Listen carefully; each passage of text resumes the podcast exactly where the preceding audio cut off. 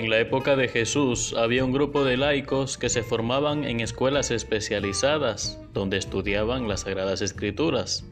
Se les reconocía públicamente como maestros, rabinos, y tenían una gran influencia en la vida de Israel.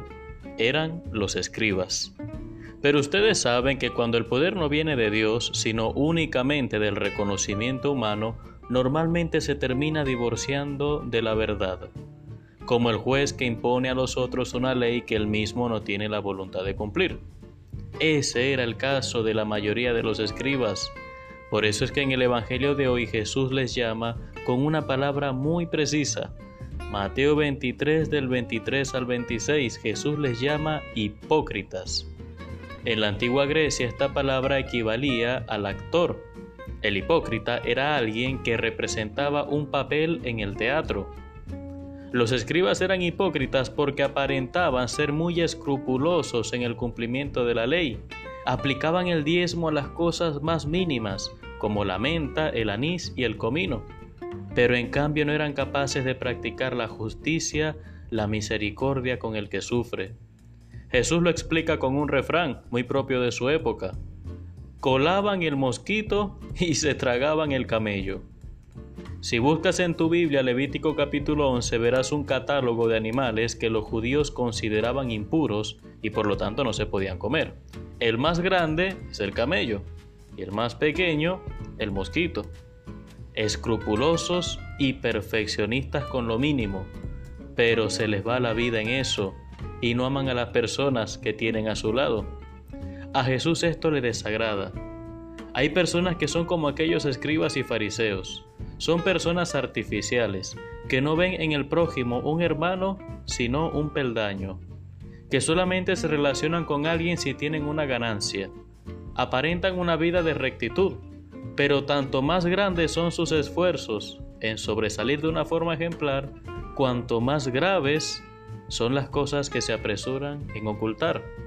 Suelen ser personas adictas al poder, a las influencias y los privilegios, y utilizan hasta la palabra de Dios si hace falta para conseguirlo. Debemos estar atentos para no ser nosotros así y para saber discernir cuando estamos ante alguien que solamente nos busca por interés o que nos muestra una imagen de sí mismo que se aleja mucho de la realidad. Por eso, hermanos, hoy, martes 25 de agosto, vamos a ser diferentes a los escribas. Vamos a vivir tres valores que el Señor nos menciona el día de hoy. La justicia, la misericordia y la fe. La justicia es la forma mínima de caridad, porque es darle a cada quien lo que por derecho les corresponde. Empezando por nosotros mismos, es de justicia que no nos dejemos manipular, que no nos dejemos arrastrar por quien nos atropella o nos lleva por mal camino. Vivamos la misericordia.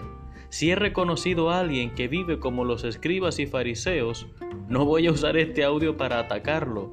Rezaré por él y si puedo ayudarlo lo haré, porque la persona que es hipócrita termina confundiendo el teatro con la realidad, necesita ayuda como aquel payaso que ya nadie tomaba en serio cuando decía la verdad porque siempre se le olvidaba quitarse el traje. Estaba tan acostumbrado al personaje que ya no se daba cuenta de lo que hacía.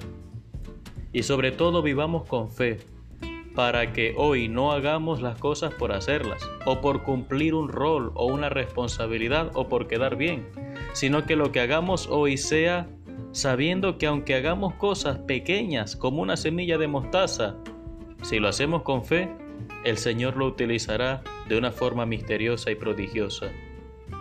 Señor, concédeme vivir este día en fe, justicia y misericordia. Que Dios te bendiga en el nombre del Padre y del Hijo y del Espíritu Santo. Soy el Padre Renzo Gotera, de la parroquia San Felipe Neri, Arquidiócesis de Maracaibo, Venezuela.